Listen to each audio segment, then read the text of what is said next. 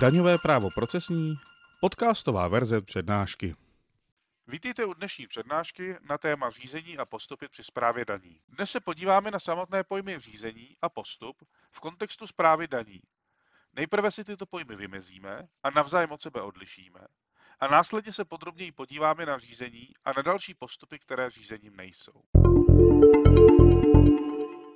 Pojmy řízení a postup jsou si blízké.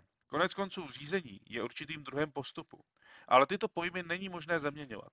Pojďme si je tedy definovat a následně probrat vztah řízení k jiným postupům při správě daní. Řízení je ucelený a zákonem upravený postup, respektive proces, vedený správcem daně, jehož cílem je rozhodnout určitou otázku, neboli vydat rozhodnutí, kterým se přizná právo, uloží povinnost, případně se toto právo či povinnost změní nebo zruší. Takové rozhodnutí se označuje jako konstitutiv. Právo nebo povinnost tu před vydáním rozhodnutí nebylo a v jeho důsledku vzniklo.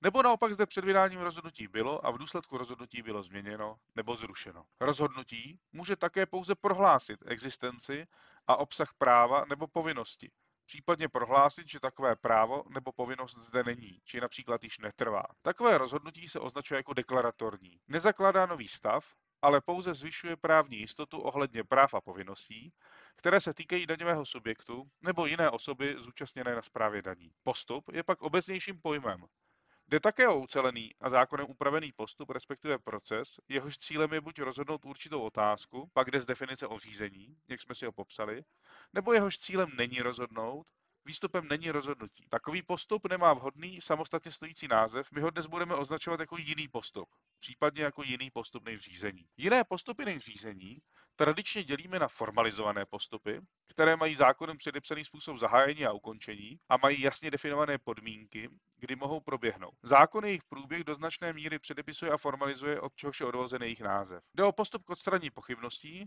takzvanou popku, a o daňovou kontrolu. Ostatní postupy, jejichž průběh není tak intenzivně předepsán zákonem, se označují jako neformalizované postupy.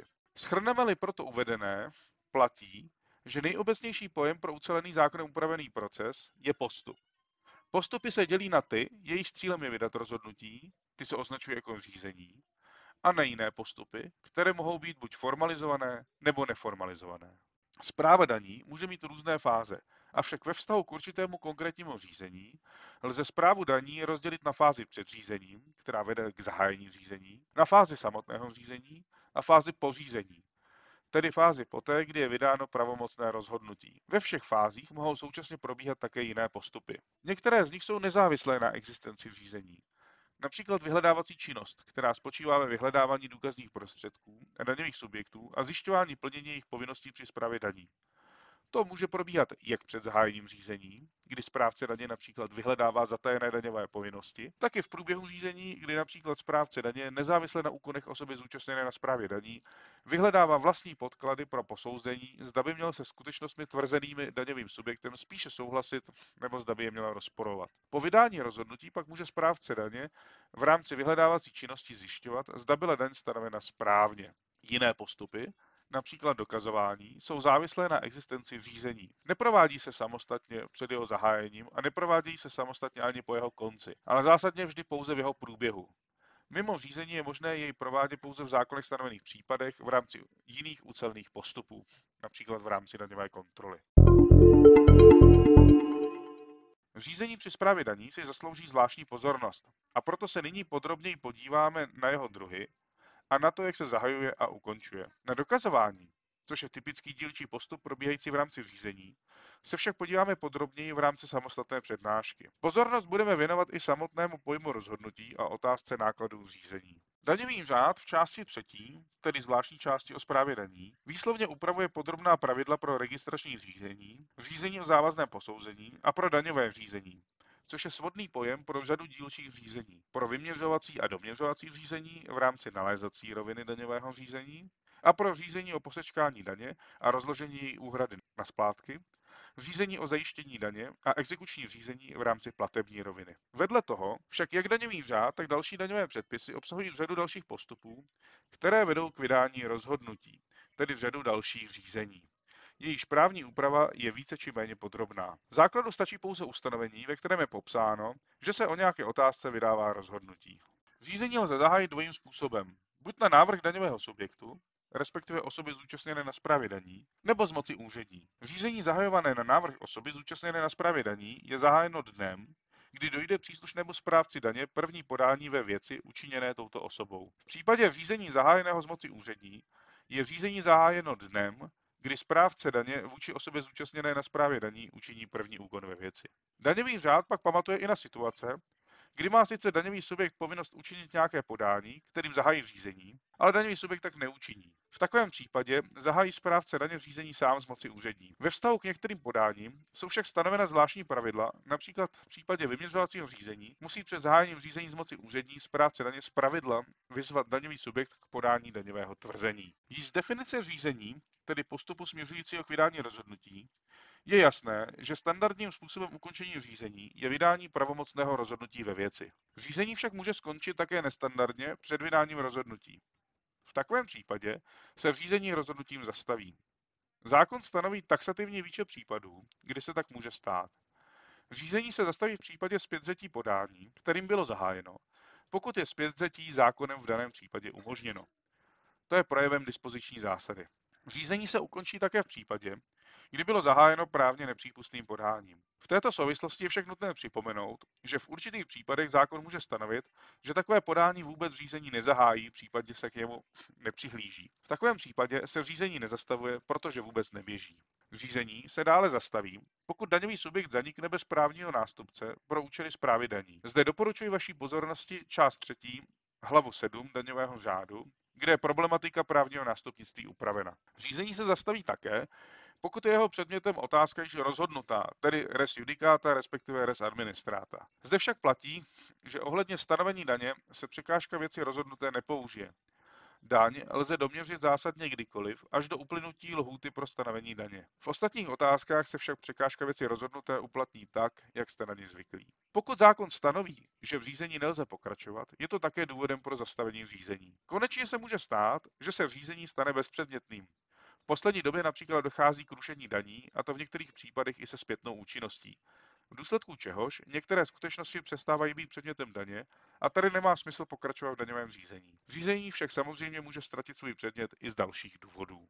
Před chvílí jsem zmiňoval, že standardním způsobem ukončení řízení je vydání rozhodnutí. Co si však pod tímto pojmem představit?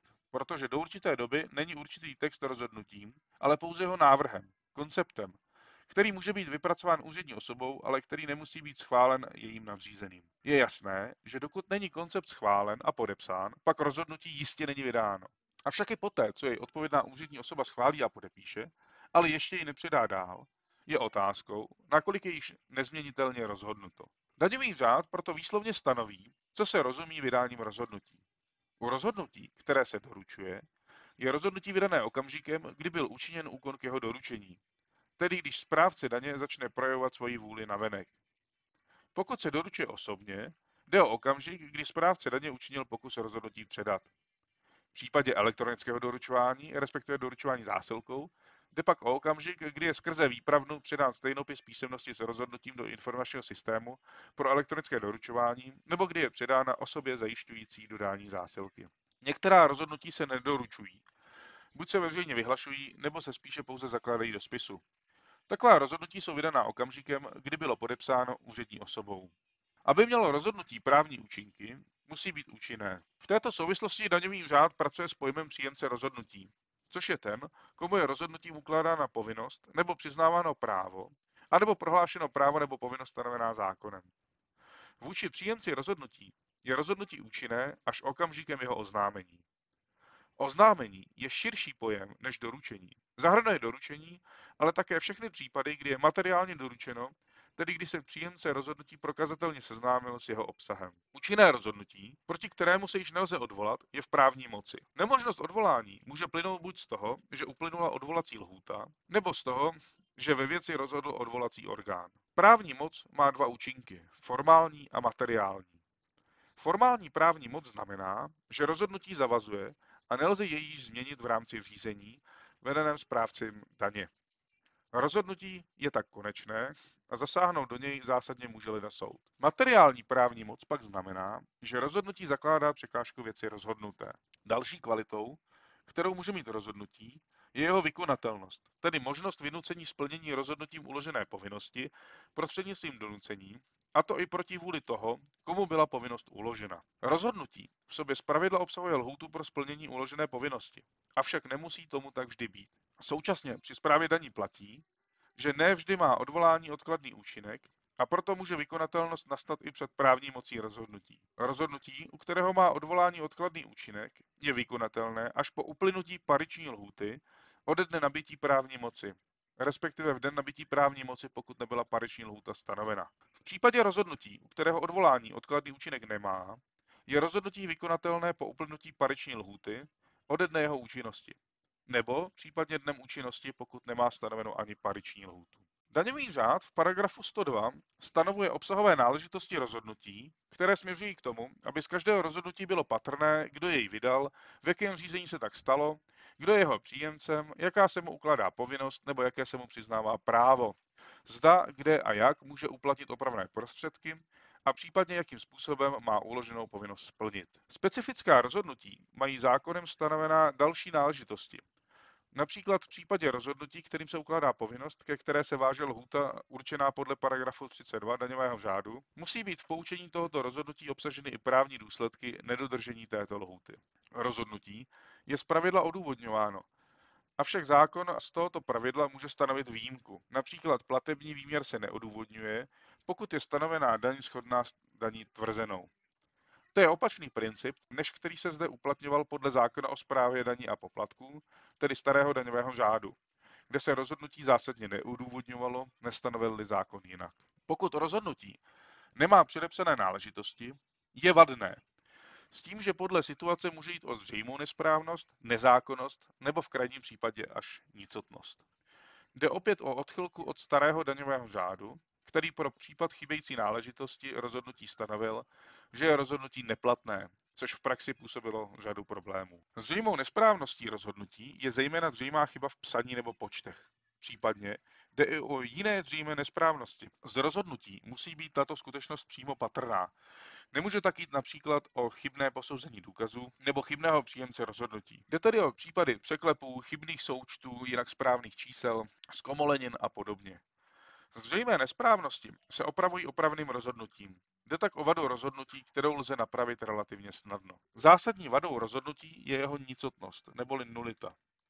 Nicotným je rozhodnutí, které vydal správce daně, který nebyl k jeho vydání vůbec věcně příslušný, nebo které trpí vadami, které ho činí zjevně vnitřně rozporným, nebo právně či fakticky neuskutečnitelným, anebo je vydáno na základě jiného nicotného rozhodnutí vydaného správcem daně. Nicotné rozhodnutí jako by nebylo.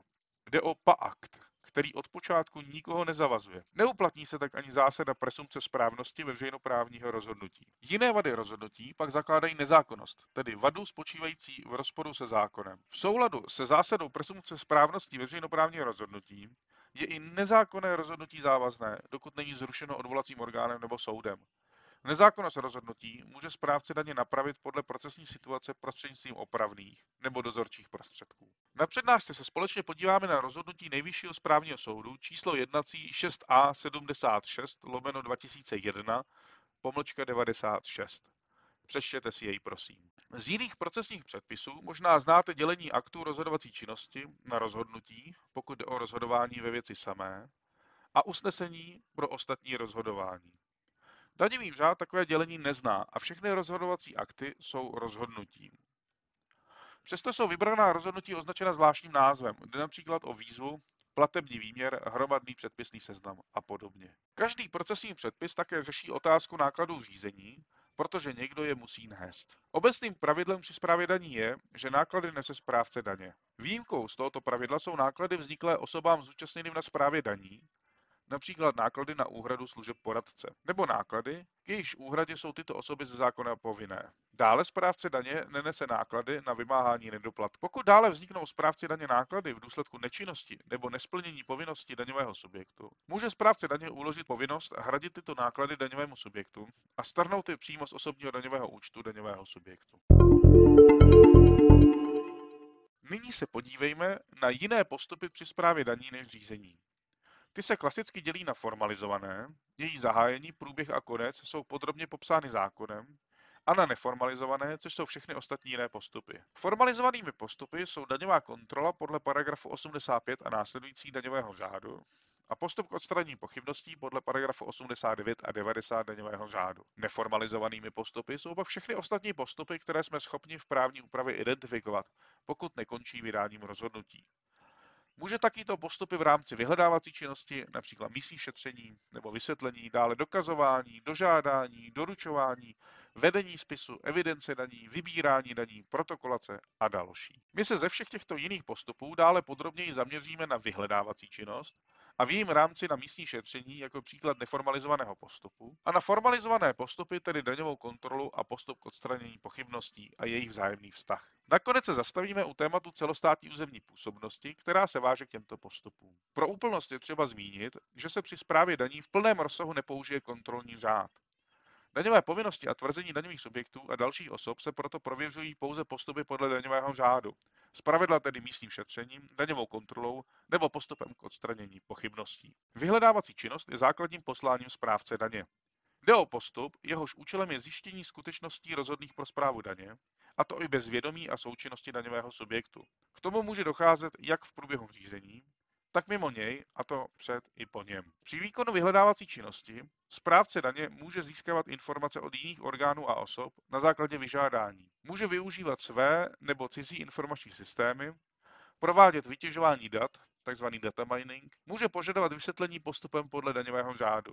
Všechny tyto činnosti jsou typické tím, že jsou prováděné na dálku, takzvaně pohledem z okna. To však nevždy stačí, protože některé poznatky je třeba získat bezprostředně na místě.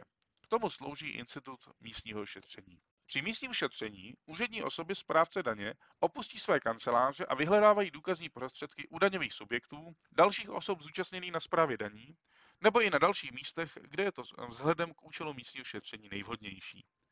Také u těchto osob nebo na těchto místech ohledávají skutečnosti. Úřední osoba provádějící místní šetření má v době přiměřené předmětu místního šetření, zejména v době provozu, právo na přístup na pozemky do každé provozní budovy, místnosti a místa, včetně dopravních prostředků a přepravních obalů, k účetním záznamům nebo jiným informacím, a to i na technických nosičích dat v rozsahu nezbytně nutném pro dosažení cíle zprávy daní. Z ústavního pořádku vyplývá základní právo spočívající v ochraně obydlí. Místní šetření v obydlí je proto specifické.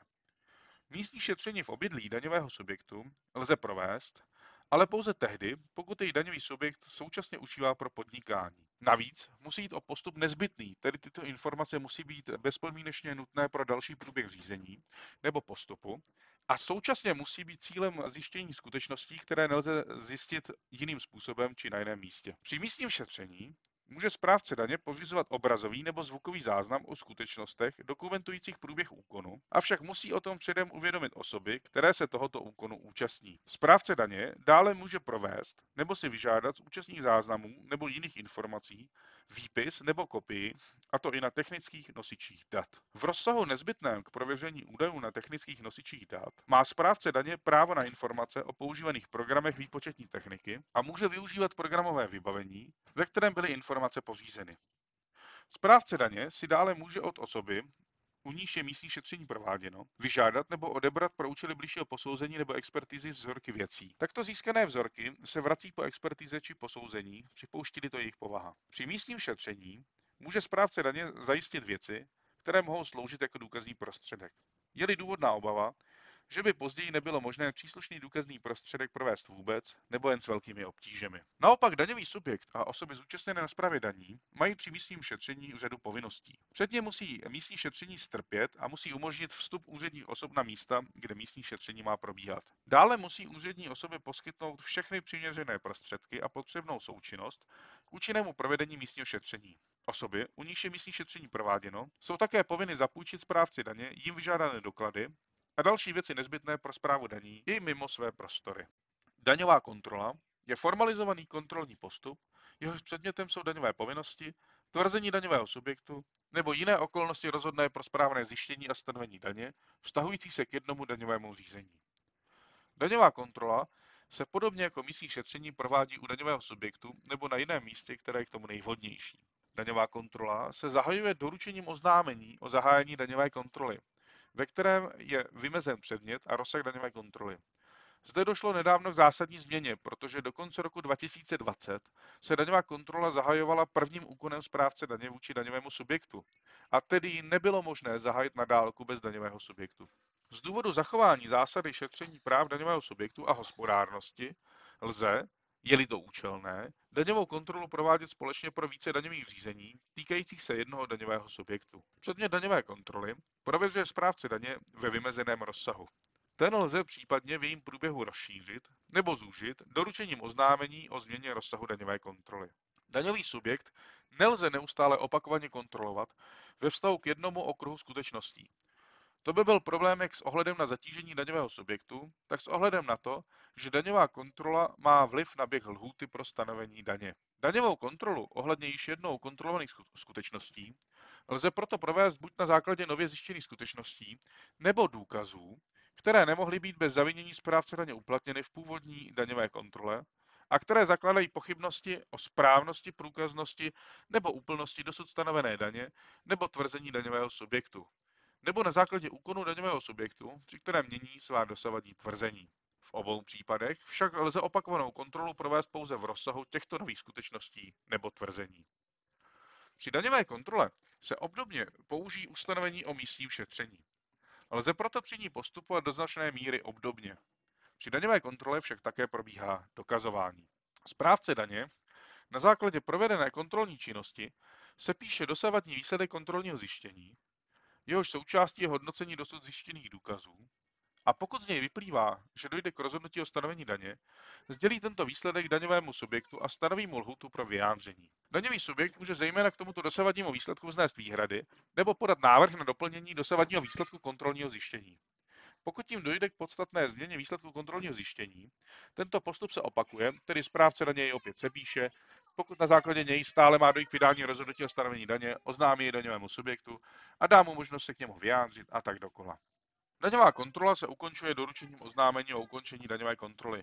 K němuž je přiložena zpráva o daňové kontrole podepsaná úřední osobou. Dojde-li ke stanovení daně výlučně na základě výsledku daňové kontroly, rozhodnutí o stanovení daně se neodůvodňuje, protože za odůvodnění se považuje zpráva o daňové kontrole. Postup k odstranění pochybností může správce daně zahájit, Máli je konkrétní pochybnosti o správnosti, průkaznosti nebo úplnosti podaného daňového tvrzení, nebo jiné písemnosti předložené daňovým subjektem, nebo o pravdivosti údajů v nich uvedených. Postup k odstranění pochybností se zahajuje výzvou, tedy rozhodnutím, ve kterém správce daně uvede své pochybnosti způsobem, který umožní daňovému subjektu je ve lhůtě stanovené ve výzvě odstranit, tím, že se k ním vyjádří, doplní neúplné údaje, vysvětlí nejasnosti opraví nepravdivé údaje nebo prokáže pravdivost údajů a předloží odpovídající důkazní prostředky. Postup k odstranění pochybností lze zhruba rozdělit na dvě fáze. První fáze představuje reakci na výzvu. Po jejímž oznámení by měl daňový subjekt učinit kroky k odstranění pochybností. Neposkytne-li potřebnou součinnost, může správce daně stanovit daň podle pomůcek. K tomu více někdy příště. O první fázi postupu se píše správce daně protokol, pokud probíhala ústně, nebo úřední záznam pokud probíhala jinak. Výsledkem může být buď to, že pochybnosti budou odstraněny, čím se postup skončí, nebo stále budou zcela nebo z části přetrvávat. V takovém případě přejde postup k odstranění pochybností do druhé fáze. Reakce na případné neodstranění pochybností. V této fázi sdělí správce daně daňovému subjektu výsledek postupu k odstranění pochybností a daňový subjekt je oprávněn do 15 dnů podat návrh na pokračování v dokazování spolu s návrhem na provedení dalších důkazních prostředků. Pokud správce daně tento návrh akceptuje, postup pokračuje. Pokud ne, vydá správce daně rozhodnutí o stanovení daně, případně jiné rozhodnutí ve věci, pokud přetrvávající pochybnosti nemají vliv na výši daně.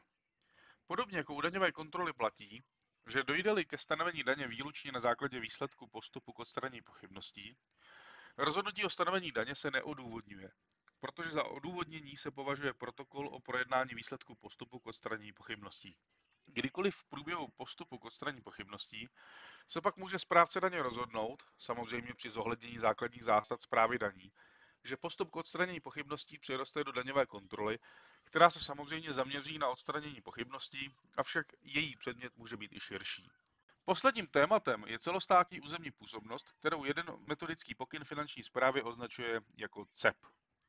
V praxi vyvstával problém s tím, že někteří správci daně byli zcela přetížení protože v obvodu jejich územní působnosti sídlí obrovské množství daňových subjektů, například územní obvod hlavního města Prahy. Zatímco v oblasti územní působnosti jiných správců daně, nebudu jmenovat, bylo daňových subjektů výrazně méně. A ti tak také byli výrazně méně vytížení. Méně vytížení správci daně proto mohli provádět vyhledávací činnost a kontrolní postupy ve větší míře než vytížení správci daně, takže pravděpodobnost kontroly u nich byla daleko vyšší. Toho si všimly i daňové subjekty, které se začaly přesouvat zejména do Prahy.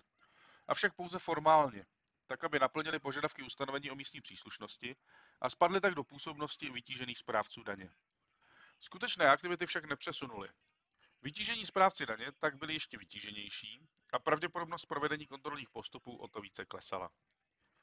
Pokud jde o to, že daňový subjekt vykonává činnost mimo obvod územní působnosti správce daně, nabízí daňový řád několik možností, jak tuto situaci řešit.